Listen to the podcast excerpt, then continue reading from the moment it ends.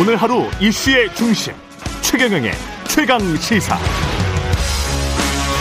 네, 최경영의 최강 시사 2부 시작했습니다. 라디오 정보센터 뉴스 먼저 듣고 오겠습니다. 문재인 대통령은 오늘 오후 반도체, 전기차 등 주요 전략 산업의 대응 전략을 논의하기 위해 확대 경제장관 회의를 주재합니다. 최근 미국이 삼성전자 등의 투자 확대를 요청하는 가운데 어떤 지원 방안이 논의될지 관심이 쏠리고 있습니다. 오늘 코로나19 신규 확진자 수가 이틀 연속 700명 안팎으로 예상되며 방역 현장 곳곳에서 적신호가 켜지고 있습니다. 어제 오후 9시 중간 집계한 신규 확진자는 632명입니다. 우리 정부가 들여오기로 한 코로나 백신이 모더나의 미국 우선 공급, 얀센 접종 중단 등 각종 돌발 변수로 인해 국내 도입 일정에도 차질이 빚어질 가능성이 커지고 있습니다. 임대차 3법 중의 하나인 전월세 신고제가 올 6월 시행됩니다. 국토교통부에 따르면 6월 1일부터 수도권, 광역시, 세종시 등 도시 주택의 임대차 보증금이 6천만 원을 초과하면 30일 내에 지자체에 신고해야 합니다. 현지 시간 14일 미국 상원 정보위원회에 참석한 에브릴 헤인스 미국 국가정보국장은 북한이 미국과 동맹국 사이를 틀어지게 하기 위한 시도로 핵실험과 대륙간 탄도미사일 시험 발사를 재개할 수 있다고 말했습니다. 라디오 정보센터 뉴스 아나운서 김재웅이었습니다. 최경영의 최강 시사는 여러분과 함께합니다. 짧은 문자 50원, 긴 문자 100원이 드는 샵 9730. 어플 콩과 유튜브는 무료로 참여하실 수 있습니다. 네, 더불어민주당 새 원내 대표가 아, 지도부 사퇴 이후 일주일 만인 내일 선출됩니다. 윤호중 의원 대 박완주 의원, 친문 대 비문의 싸움으로 일반적으로 그렇게 설명되는데요. 더 강력한 당정청 협력이 필요하다는 윤호중 의원, 당내 금기는 없어야 한다는 박완주 의원, 선거 참패 원인에 대한 진단부터 쇄신 방향까지 다양한 목소리를 내고 있습니다. 오늘은 더불어민주당 박완주 원내대표 후보 만나보겠습니다. 안녕하십니까? 네, 안녕하세요. 박완주입니다. 예. 여당으로서는 엄중한 시기인데 재보궐 선거 참패 이후 원내대표 왜 출마를 하셨나요? 네, 오늘은 마침 21대 총선 1주년이 되는 날입니다. 예.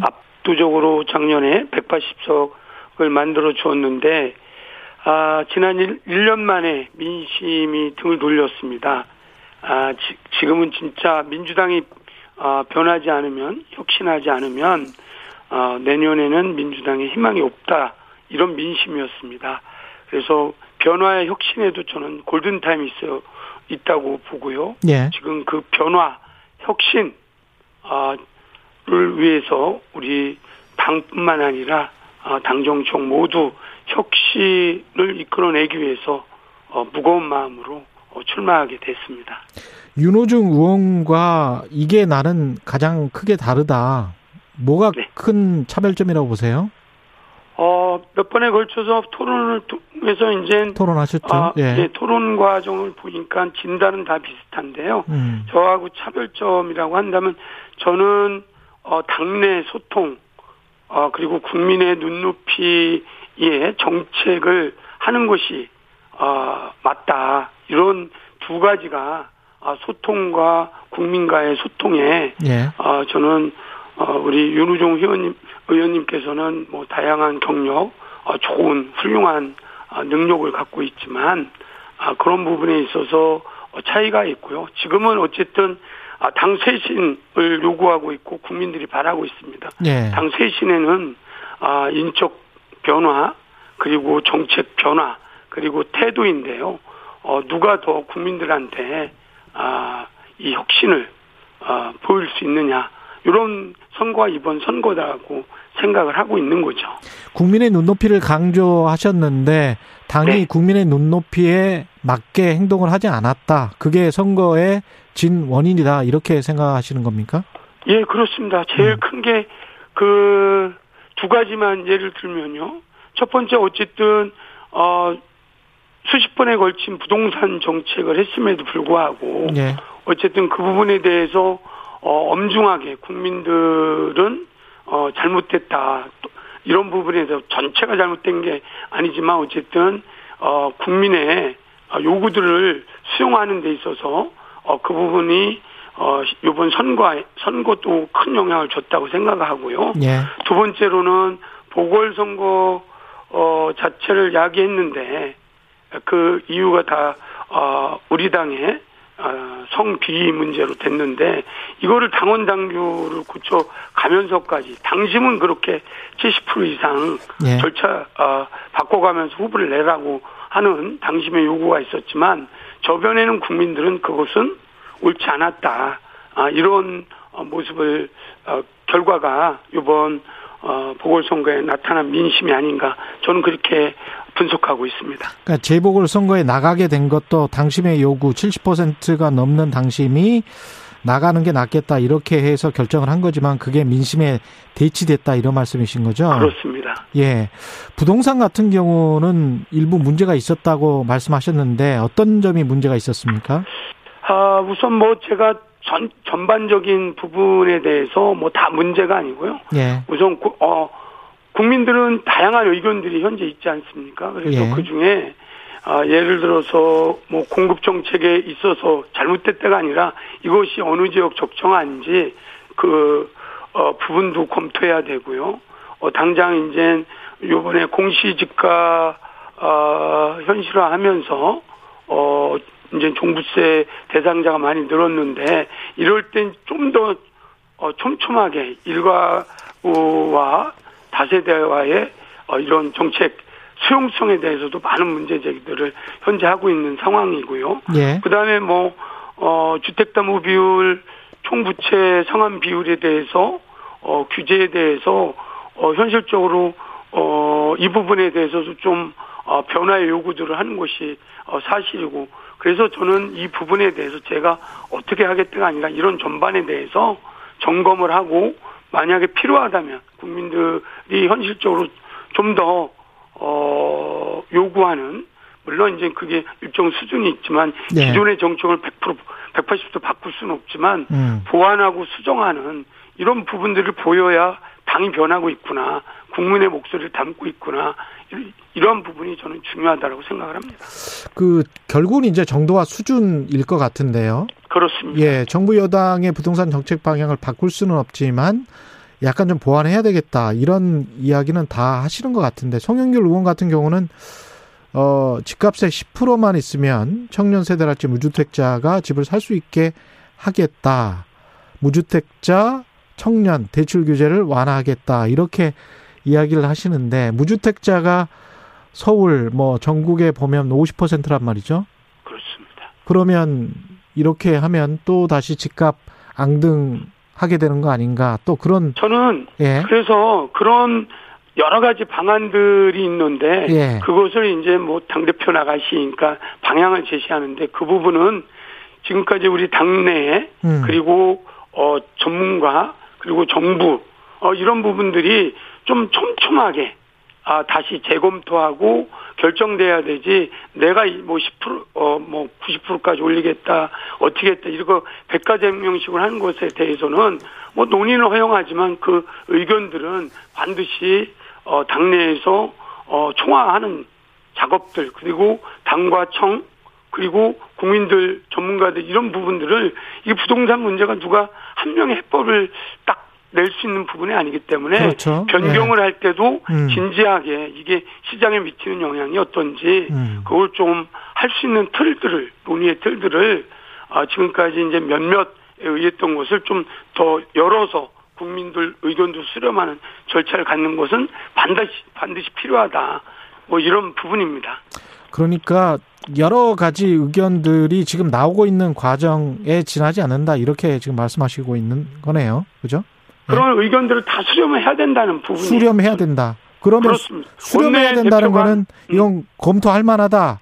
송영길 의원 의원도 그 아니, 의견도 그런 제안에 대해서 검토해서 타당한 부분이 있는지 예. 직자적으로 하는 게 아니라 이런 의견 저런 의견 예. 뭐 바꾸면 안 된다는 의견, 뭐 바꿔 이런 부분들을 논의할 수 있는 그 동안의 공간들이 충분치 않았다고 판단하기 때문에 예. 그걸 점검하는 틀을 만들겠다는 것이죠. 예. 이른바 조국 사태에 당이 제대로 대처하지 못한 것이 선거 참패의 원인이다라는 주장과 윤호중 의원은 검찰총장의 인사권 개입이 이 사태의 본질이다 이렇게 말씀하신 것 같은데 어떻게 보십니까? 어, 저는 둘 다 영향이 있다라고 생각합니다. 조국 사태에 대해서 이번 어 영향은 네. 그 가족사 나타났던 공정의 문제, 특히 음. 교육, 학교 문제 이런 부분들은 정말 우리 지지자뿐만 아니라 국민들한테 반향을 부르는 거는 사실이고요. 지금 재판 과정이기 때문에 옳고 그름을 떠나서 그런 문제 인식을 갖게 한 거. 그다음에 검, 검찰의 과도한 정치와 과정에 있어서의 불공정 이 두 개가 다 영향을 미친 거고요. 다만 이런 논의를 역시 논의할 수 있는 그런 문화가 필요하다. 그래서 그런 것조차 금기시하는 자체에 아, 당내 문화는 혁신해야 된다. 그래서 혁신에는 저는 성역이 없다. 이렇게 말씀드렸던 겁니다. 근데 당내 문화를 혁신해야 된다. 의원님들은 그렇게 이제 하실 수도 있을 것 같고 노력을 음. 어, 하고 있는 거는 같은데 하지만 네. 2030 초선 의원들에 대한 네. 일부 강성 당원들의 이제 문자 폭탄이 왔단 말이죠. 그렇습니다. 그러면 진짜 이게 당심이 당원들이 그렇게 가는 거를 그러니까 어떤 부동산 문제건 어떤 조국 사태 관련된 이런 원인 진단이건 여기에 동의하지 않는다. 그렇습니다. 이렇게 돼버리면 당을 쇄신할 수는 없는 거 아닙니까? 그렇지는 않고요. 예. 그렇게 저는 이제 문제가 강성 당원들은 예. 어 저는 그분들이 주장에 동의는 하지 않지만 예. 당내에서는 다양한 목소리를 내는 것 자체를 어 막는 것은 어안 된다. 어?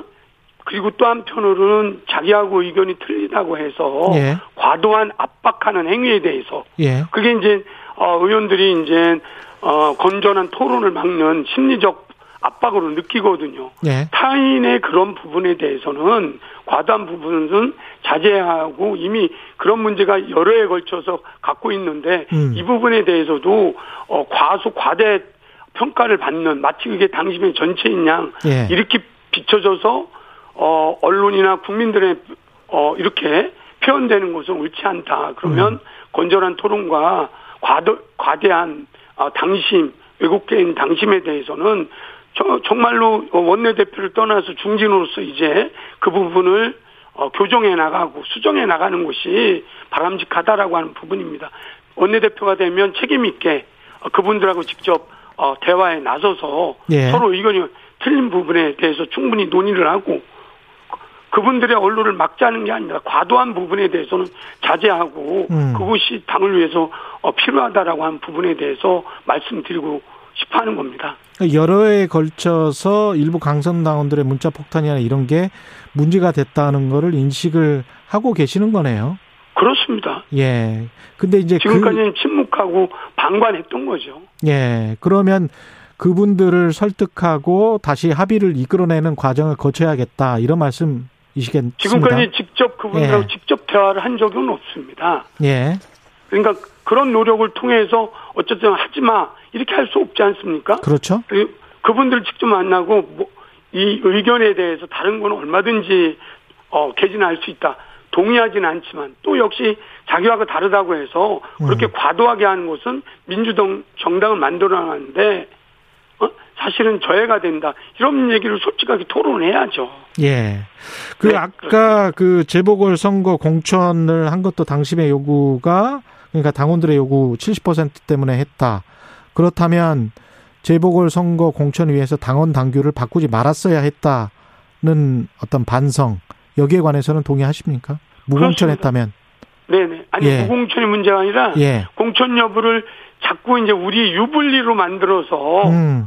바꾸는 것이 국민들 눈 우리는 옳은 절차였어요. 예. 당원 당규를 바꿀 수 있습니다. 못 바꾸는 게 아닌데 예. 그런 부분이 과연 우리 당원들한테는 당신의 옳다라고 해서 70%지만 국민의 눈에 봤을 때는 저게 편리에 의해서 오만하고 독선적이고 라는 모습으로 비쳤다는 거죠. 예. 그랬기 때문에 저는 이렇게 회초리를 맞았다면 음. 당원 당규를 제자리로 바로 잡아 놓는 거 까지도 저는 이제 요구를 하고 있는 것입니다. 방법론에서 어떻게 해야 될까요? 지금 저 일부 강경한 어떤 당원들과 그리고 민심이 이반이 돼 있는 그런 상황이잖아요. 네네. 예, 그러면 이거 어떻게 풀어야 됩니까? 아니 그래서 이제 푸는 방법을 뭐 굉장히 의제 이 자체가 이렇게 어 다양한 의견 중에 하나다. 저는 그분들의 의견을 내는 거는 뭐라고 하지 않습니다. 자기하고 의견이 틀리다고 해서 하여튼간 인신공격, 욕설 이, 이 이 건 토론의 문화가 아니죠. 사실은 그런 부분에 대해서 압박을 받기 때문에 그런 걸 자제하는 것은 민주 시민으로서 강성이다 아니다를 떠나서 음. 옳은 태도가 아니기 때문에 이런 부분은 태도를 바꾸라고 하는 것을 이제는 말을 해야 되고 직접 만, 만나서 얘기를 하고 의견이야 뭐 한 가지 사안에 대해서 100명이면 100가지 다 다를 수 있는 겁니다. 그 자체는 어 보장을 해야 되는데 과도함에 대해서 지금 해결을 하자 이렇게 말씀드린 겁니다.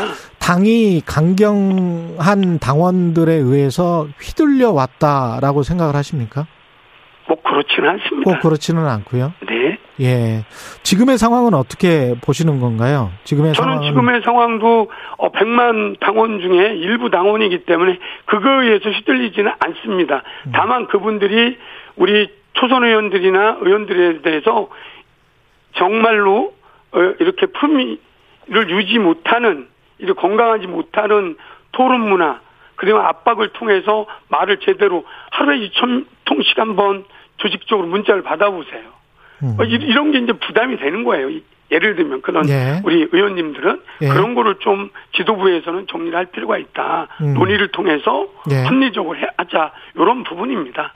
그러면 박안주 의원님을 미 원내 대표에 된다는 된다면 만약에 된다면 네. 그게 어떤 시그널이 될 수가 있나요? 저는 지금까지 침묵했던 이런 어 잘못된 토론 그렇게 어, 건강한 토론을 이렇게 소수 어 강경 당원들이 하는 거에 대해서 침묵하고 방관했는데 예. 정말로 내년에 대선 이 민심들 제대로 읽고 건강한 토론을 위해서는 이런 부분들도 어, 수정하고 합리적으로 개선해야 된다. 아, 저는 이렇게 보기 때문에 그 노력을 어, 직접 그분들하고도 대화도 하고 어, 어, 이런 방법을 통해서 반드시 개선해 나가는 과제 중에 하나다. 저는 이렇게 생각하고 그런 노력을 할 것입니다. 정부나 청와대하고의 관계 설정, 당이 어떻게 해야 된다고 보십니까? 저는, 어, 문재인 정부가 민주당 정부이고 그렇게 선언을 하고 대통령께서 또 그렇게 말씀을 하셨습니다. 예. 당정청은 아주 더 남은 1년 어, 민생과제, 개혁과제를 위해서는 긴밀하게 어, 더 해야 되는데 예. 그 당은 민심에 더 경청을 해야 되고요. 민심의 목소리에. 예. 그리고 이런 민심을 전달하는 당의 의견에 대해서 소리에 대해서 청과 정부는 더 경청을 해야 됩니다. 그리고 민심에 가까운 목소리를 당이 주도해서 어, 정부와 청와대를 민심은 그렇지 않다. 아, 이 기준으로 필요하다면 설득하고 주도하고 이런 부분들이 어 문재인 정부와 민주당 아 정부의 성공을 만들고 정권 재창출을 할 수 있는 뭐 음. 이런 기반이 될 것이다. 그래서 이 자체 어, 자체도 혁신이고 변화의 방향이다. 저는 이렇게 생각을 하고 있습니다. 어제 하태경 의원 같은 경우는 어 민주당이 진짜 혁신하는 모습을 쇄신하는 모습을 보이려면 상임위원장 조정 배분 관련해서 이제 다시 협상을 해서 법사위원장 같은 걸 내줘라. 이렇게 요구하던데요. 어떻게 생각하세요? 저, 어, 저런 방식, 물론 예상을 했습니다. 이제 여야 모두가 이제 이기 원내대표를 바꿀 건데요. 예. 그럼 반드시 야당은 이번 보궐선거 승리 때문에, 어, 법사위원장을 요구하다, 하고, 안 받아들이면 어, 반성하지 않고 오만하다 이 프레임으로 또 공격을 할 것입니다. 예. 그건 뭐 예측하는 건데요. 예. 협상이라는 것은 이 원칙과 방향이 있는 것입니다. 우리 180석을 줬을 때는 지난 3년 동안 어, 개혁 민생을 처리 못했기 때문에 압도적으로 해줬는데 그 부분에 대해서 어 책임 있고 안정적으로 국정 그리고 법안 위반하는 것은 그 출발점은 법사위예요. 예. 야당 때 제가 20대 수석할 때도 우리가 일당이었지만 어, 책임지고 그 국정을 이루기 위해서 법사위원장을 여당한테 줬습니다. 그게 제가 직접 협상한 대생 대상이었고요. 예. 어, 당사자였기 때문에 저렇게 아우타를 걸고 정치화하는 것은 옳지 않습니다. 음. 저는 저렇게 나오는 협상에 대해서는 뭐 일구의 가치가 없죠. 다만 일부 우려스러운 거는 만약에 실질적으로 법사위원장이 거리가 된다면 이때는 어떻게 할 거냐 이거에 대한 고민이 크죠. 다시 또 이제 뭐 법사위는 지켜야 되는데 예. 그거에 대해서 야당은 안 들어오고 우리 음. 여당이 들어가서 또 투표해서 새로운 사람 세우고 이러면 국민들 눈높이에는 변한 게 없다 음. 이렇게 공격돼 받을 소지가 많기 때문에 예. 지금 의원님들이 고민하고 어떻게 할 건가 국민들도 지켜보는 거고요. 예. 법사위원장만 갖고 내 나라 내 나라 아, 저렇게 하는 부분은 아, 정치 복원을 바라는 아, 국민들에게 아우타렌을 긋고 어, 이런 협상을 해라 압박하는 건데요. 예. 정치는 대화를 하고 수- 어, 국회의 원칙과 아, 이런 국민의 눈높이에 맞춰서 해야 되는 거지 내년 대선이 있다고 해서 정치화하는 것은 어, 정당을 넘어 국회의원으로서 어, 국민의 대의기관으로서 어, 저는 정치 공세에 대해서는 단호하게 어, 반대하고요. 그런 협상에 대해서는 응할 생각이 없습니다. 그런 협상은 다- 응할 생각이 없다. 예. 네네 원칙적이고 음. 어, 여당의 어, 입장, 여당 국민의 뜻을 어, 그쪽도 존중하고 야당도 관례대로 여러 상임위가 있기 때문에 예. 그분들도 요구하고 있고 많은 그쪽 다선 의원님들도 예. 이런 걸 합리적으로 풀면서 정치 복원을 하자 이런 부분입니다. 알겠습니다. 예. 예. 예, 시간 때문에요. 말씀 감사합니다. 예. 네, 고맙습니다. 더불어민주당 원내대표 후보 박완주 의원이었습니다.